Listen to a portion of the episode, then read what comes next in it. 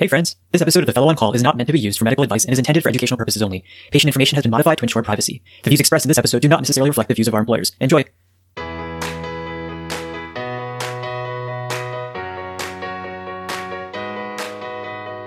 Welcome to another episode of the Fellow on Call, the HEMONC podcast. We're coming at you from Merlot University Medical Center. I'm Ronak. I'm Vivek. And I'm Dan. And on today's episode, we continue on on our HEMONC emergency series. Uh, this time talking about brain mets. Do you guys any thoughts before we roll right into the episode? You know, I'm, I'm just really excited to get into it and have another discussion with some of our expert consultants. And the other thing I just want to say is I'm watching Bridgerton right now, and I know I'm a little late to the party here, but man, what a good show. Season two is incredible. Nothing like Bridgerton and brain mets. Let's do it. Dan, I couldn't agree more. Without further ado, let's roll the show. Guys, I think last week we had a fantastic discussion on the first of our oncologic emergencies, that is SVC syndrome. It was really nice to kind of, kind of go through those details, have our guests kind of chime in and give their perspective on the situation as well.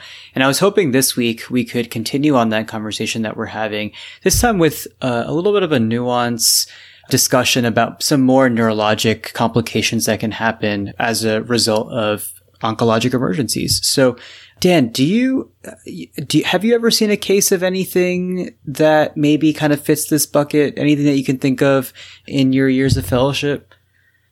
Yeah, you know, uh, I've got one that comes to mind pretty readily. Uh, this happened to me not too long ago with one of my clinic patients, a 65 year old guy who I was treating for a stage four adenocarcinoma of the lung. You know, we when we started out, we knew it was metastatic to bone, uh, but his initial staging MRI was negative for anything in his brain and I was treating him with a little carboplatin, pemetrexed, pembrolizumab, and I had him on just maintenance pembrolizumab for, you know, a few months. But over the past month, he was getting sort of worsening headaches. He wasn't eating very well. He said food just wasn't tasting very good. And he started getting sort of worse nausea and, and throwing up beyond that. And it kind of all came to a head when he um, showed up in the emergency department just with intractable vomiting and the uh, CT scan they got there showed a mass. And based on sort of blurring of the gray white border uh, on that CT scan, they were a little worried about vasogenic edema, which unfortunately they confirmed on on an MRI later on. So you know, I was surprised and, and upset that this had happened. You know, I felt like I was watching this guy get worse. Like, why didn't I think to scan his head? But uh, I guess it happened a little bit quicker than I was I was thinking it would uh, for someone who seemed to be responding well to my treatment. But I was, you know, confronted with the sort of situation. Well, what do I do now? And um, I just want to hear from you guys. What, what, do you, what would you all do if you were in my situation? You got called that your patient was in the ED and it looked like he had something going on upstairs. I mean, I know that I would want to reach for steroids, but you know, knowing a little bit about immunotherapy, I also get a little bit nervous in these situations because steroids seem counterproductive when you're also giving immunotherapy to treat their systemic disease. So I'm actually unsure uh, what I would do in this situation. I think this is a really tough situation, and in anything we do in oncology, and as we go through a lot of these episodes, or I hope our listeners understand that there's a lot of gray areas in oncology, and it's really difficult to know exactly what to do with every situation, and and we always don't have a perfect answer. So in this case, I, think one of the early concerns with immunotherapy is that if you give steroids, especially in a guy like this who responded so well, that his disease may relapse and you just uh, mess with your chance to continue this magical immunotherapy drug, giving him his, his good remission and response. But we know now that as we treated many of these uh, immunotherapy adverse events, whether it's the colitis or the hypophysitis or some of these other things that happen with immunotherapy, these patients can be rechallenged with immunotherapy and do just fine. That that adding steroids to treat some of these very significant complications is actually an okay thing to do. So in this guy, I would I would reach for the steroids and just give the steroids. Or really in any patient that's having an oncologic emergency, I think it's definitely acceptable to always reach for the steroids and give it because it's not going to completely ruin your current treatment plan. Well, that makes me feel a lot better because that is exactly what I asked them to do. You know, I, I think we, we even talked about this a little bit last week where when it comes down to it, you know, you need to take care of the urgent issue first and, and the emergent issue first. And in this case, that was vasogenic edema in the man's brain. Like that's a, that's a serious deal. So, you know, I told him, go ahead and give him the steroids. I, I asked him to give a pretty hefty loading dose of 10 milligrams dexamethasone IV up front and then you know follow it up with four milligrams every six hours. Um, you can do every six or eight hours, uh, sort of depend, or sorry, every six hours, or you can do eight milligrams BID. But I wanted to kind of hit him more consistently, so I went for the closer dose interval there. And, you know, if he had come in with milder symptoms, not with intractable vomiting, um, and just maybe a little bit of edema surrounding a couple of smaller lesions, you don't have to go quite as aggressive. Uh, and you don't necessarily need a loading dose, dose, and you can just kind of hit them with four milligrams BID or maybe even daily, uh, depending on sort of how much edema is up there. But um, in this case, I, I kind of wanted to go hard. And you're absolutely right. You know, over the long term, not really likely to affect the efficacy of his of his immunotherapy a lot of times we're thinking about steroids kind of being given before the start of immunotherapy is having a much longer term and more significant impact on the efficacy of therapy. But yeah, in this case, like I mentioned again, the emergency needed to be taken care of, and, and that's a quick way to sort of temporize to, to get that edema down. And I guess for for more uh, definitive management for this sort of issue, in my experience, I feel like we also rely on some of our colleagues. So radiation oncology and or neurosurgery are so super important in situations like this to, you know, especially if this is oligostatic, oligometastatic disease, as in a single site of disease that's in the brain. Some of our colleagues in these specialties are able to provide some uh, definitive management for that area. And potentially we can kind of you know, treat the acute problem with a surgical or radiation onco- oncological intervention and continue the treatment that he's getting systemically because everywhere else it seemed to be working. But again, I think that this falls into one of those gray areas that Vivek talks about. And so I'm, I'm very curious to hear what, you know, uh, to hear about this from the perspective of a neurosurgeon and a radiation oncologist. And so once again, I'm excited to switch gears a little bit and play some of our, our recording and of our discussions with our specialist about this topic. Moving on to our next case, I'm joined once again by Dr. Ryan Miller from Thomas Jefferson University Hospital, um, who is going to talk about the radiation oncology perspective to some of these common problems that we face, uh, these oncologic emergencies that we commonly face. Um, and so, Ryan, thanks again for, for joining us today. Yeah, of course. Happy to be here. So, Ryan, in, in this case, uh, you know, I want to talk to you about uh, a patient with metastatic disease to the brain. And essentially, the scenario that we were discussing uh, was that this is for a 65 year old gentleman with stage four lung adenocarcinoma who is status post carboplatin, pemetrexed, and pembrolizumab, and now just on maintenance therapy with pembrolizumab, who had achieved CR. Over the past month or so, he started developing worsening headaches, blurry vision, intractable nausea and vomiting. He came to the ER. He had a CT scan that was done that was suggestive of a new mass and concern for surrounding vasogenic edema. So, you know, in this situation, it, it seems very likely that this patient does have metastatic disease to the brain. And so, one of the the the conversations that often ensues after we see a finding like this is you know do we call the neurosurgeons to do a surgical intervention? Or do we call radiation oncology to do something like stereotactic radiation to the area? And I, I feel like people just often call both and then whoever decides that they're going to do it does it and and and you know again we're trying to get the patient better but i'm curious to know if maybe you could talk a little bit about srs what is that how do you decide if someone's a good candidate for it? Um, and, and how do you decide if they are a good candidate, what their treatment course is going to look like? Yeah, no, absolutely. So, this is a very common scenario we see, you know, as radiation oncologists. So, you know, brain metastases are essentially the most, you know, common intracranial tumor that we treat um, as radiation oncologists, more so than even, you know, primary CNS disease. And you know, when we think about treatment approach, um, things like surgery and then different techniques as it pertains to radiation are, are used. And you mentioned one of them, stereotactic radiosurgery. Sometimes you'll see the acronym SRS um, used by kind of the radonc community.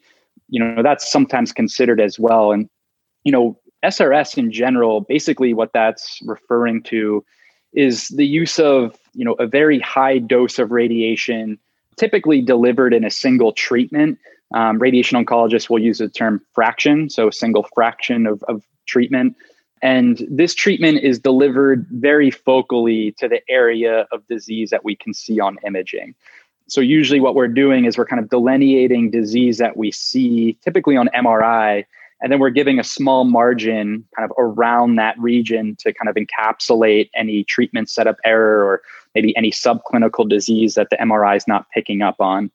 And for brain metastases, you know, SRS is a great option, right? So when you think about brain metastases, you know, these are typically very small tumors. Usually they're pretty well circumscribed, and usually they're kind of right at that gray white matter interface. So they're usually situated in such a way that they're removed from, you know, optic nerves, optic chiasm, spinal cord, brainstem, right? All those critical structures. Mm-hmm that would make an SRS treatment a little bit more technically challenging. So mm-hmm. for that reason, when we think about brain metastases, you know, SRS can be a great option. That's really, really good to know. And, you know, one of the things that you you kind of spoke of when we were talking about the SVC syndrome uh, on our previous discussion what are what are some some pearls or takeaways or like things that you want the person placing this consult to know things that we can do to help expedite this process for our patients? Share with us what what you wish you know people would put in uh, into the chart before they called you all. Yeah no absolutely. So you know when we get called with a consult, you know, again, typically these patients are coming through the emergency room. Usually the first step is, you know, a CT head because they're trying to rule out some type of kind of acute bleed or, or something kind of more sinister. But, you know, in terms of radiation oncology planning, you know, if if an MRI hasn't been done, the next question a radiation oncologist is going to ask for is an MRI. And typically, you know, the way to kind of think ahead is that the MRI that's obtained is the MRI that we use when we do our treatment planning. So when we when we're using MRI imaging, we ideally like a very thin kind of cut MRI, so something that gives us some pretty good target delineation because again, keep in mind when we're treating brain metastases, some of these are on the spectrum of only a couple of millimeters, Absolutely, right? So we yeah. need an imaging modality that's going to be able to pick up on that. So a good quality MRI is going to be crucial. And for that reason, as you would imagine, right, a CT head just, you know, isn't going to cut sure, it. Um, sure. You know, no pun intended, but um, yeah, yeah you know, um, yeah. So, so you know, that's that's going to be kind of most important, most key. The other thing, you know, from a medical management standpoint, is that if a patient's presenting, you know, with symptomatic brain metastases, ideally they've been started on steroids, right? And typically, you know, dexamethasone, decadron is something that we'll ask about, you know, patients already on steroids, have they received a loading dose? What's their current maintenance dose? Um, these are all things that are that are key. And then, you know, to your point, right when you brought up the scenario, you know, neurosurgery should be consulted at the same time as us. It should really be a multidisciplinary discussion, just like it was for the SVC syndrome when we were kind of discussing our role versus the role of interventional radiology. We should never be making this decision in a vacuum. So we should always be kind of working along with our neurosurgical colleagues and trying to figure out what treatment paradigm best suits the situation.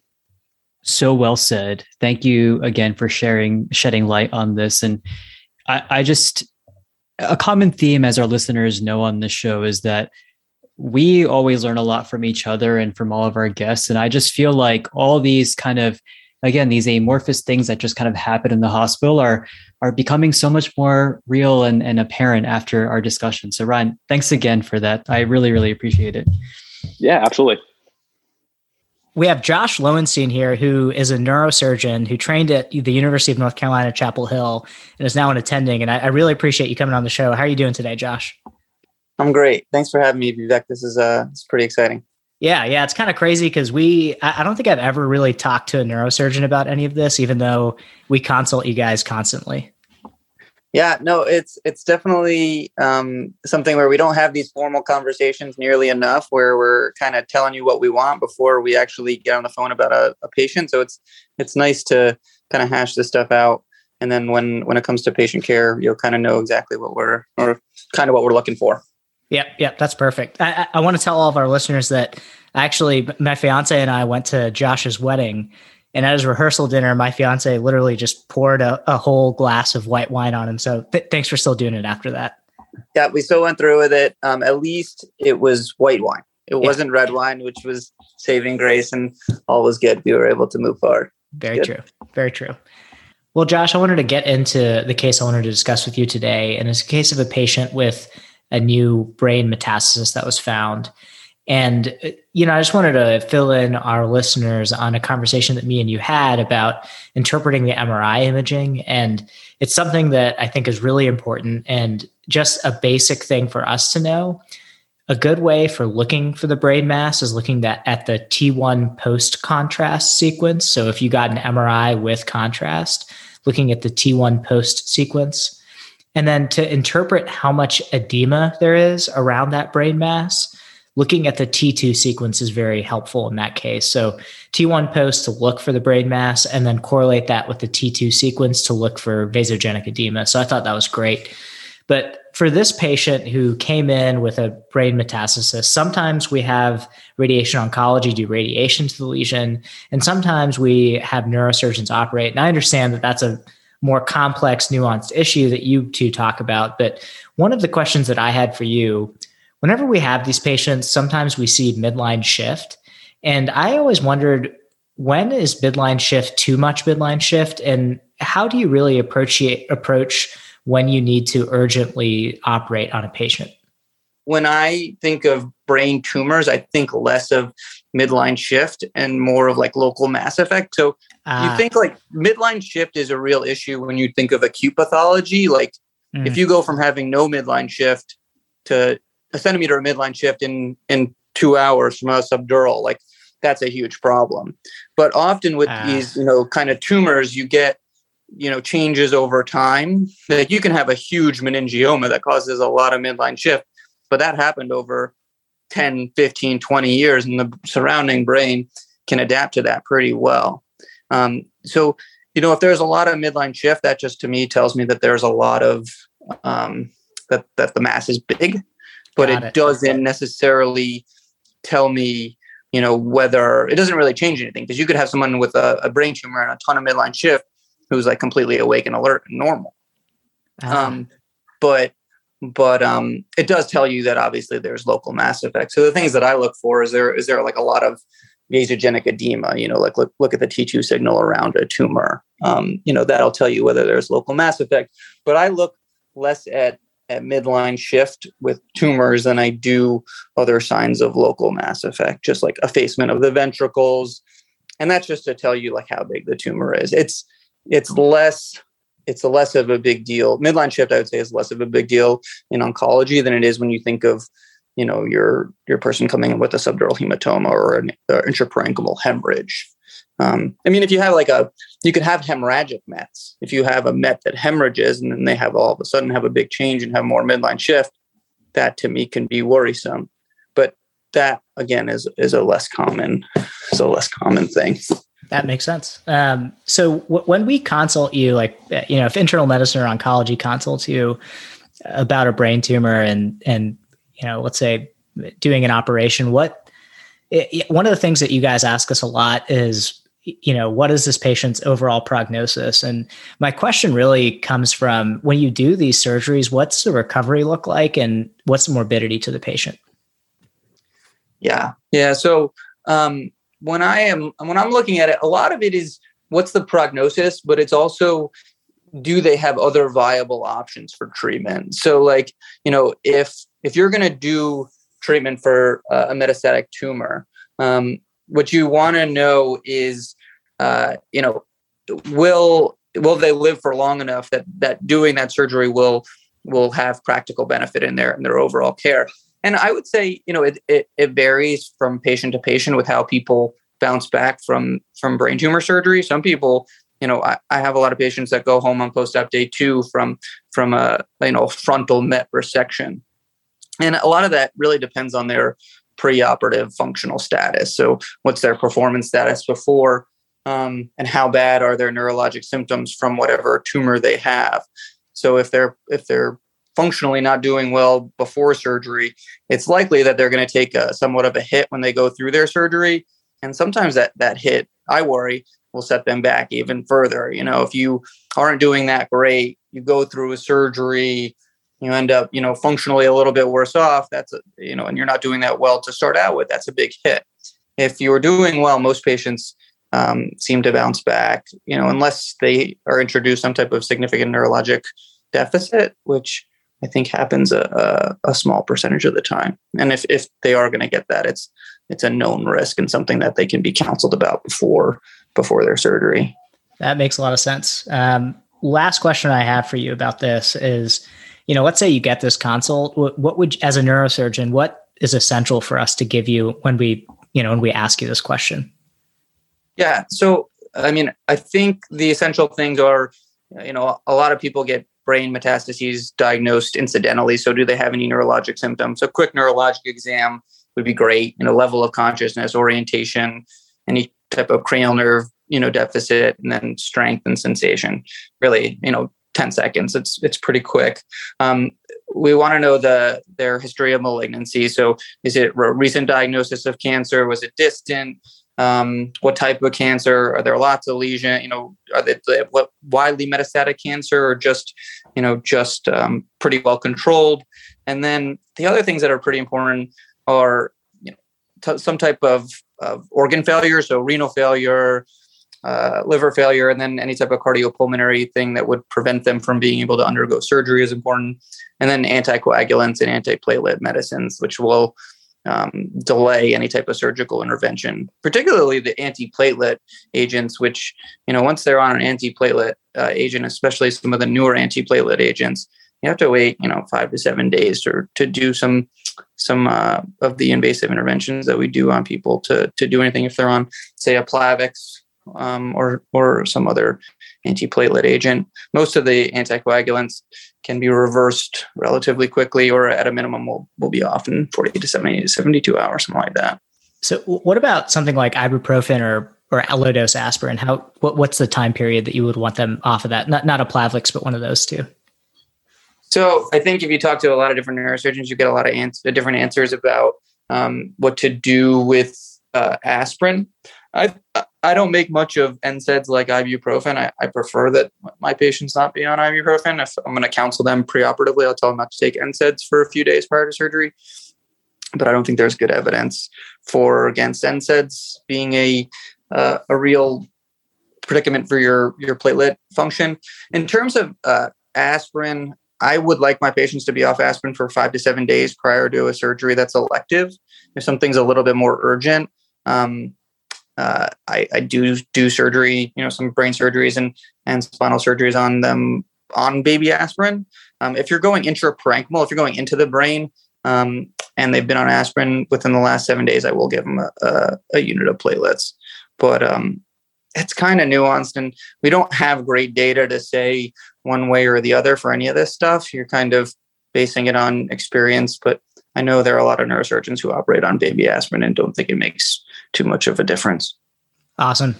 Thanks so much for answering all of our questions, Josh. And, you know, this is Dr. Lowenstein. We have an attending neurosurgeon with us. And, you know, I really hope that this is a really informative discussion for me. And I hope that all of our listeners, whether you're internal medicine or an oncologist, we all glean a lot from this. And, you know, we need to have more of these conversations with, with our consultants. I feel like that was really a fantastic episode. Once again, I learned so much from our radiation oncology expert and our neurosurgery expert. And Ronak, I just, you, you know, take us home, tell us, give us one last recap. Yeah, you know, I just, I think at the end of the day, it's all about a multidisciplinary discussion. And, you know, this is something that we say all the time, but I think situations like this really highlight the importance of simply just reaching out to a colleague and asking them what their thoughts are. And sometimes it's necessary to get multiple people and multiple, multiple specialties kind of at a table, you know, either a, a literal table or a virtual table, um, a metaphorical table, just to kind of have this conversation because there are so many nuances and it's kind of hard to make all of these decisions in a vacuum. I think I think my two biggest takeaways is that midline shift that happens chronically, you don't have to worry about it immediately. It's one of those things that get compensated for. And then the other really big thing I learned from Josh was that, you know, when we're thinking about how how much edema is happening, looking at that T2 signaling on the MRI, because we have all those sequences and that T2 sequence looking at vasogenic edema and how much is present can really help us figure out how quickly we need to treat the problem. Yeah, and I'm just grateful we have these experts do to do their thing. You know, I'll keep the platelets above 100. I'll watch the lymphocyte count after radiation, but uh, yeah, uh, just many many thanks to our guests today. It was it was great having them on. 100%. Couldn't agree more. Well, I think that wraps up another great episode. Until next time, see you all later. See you later. Peace.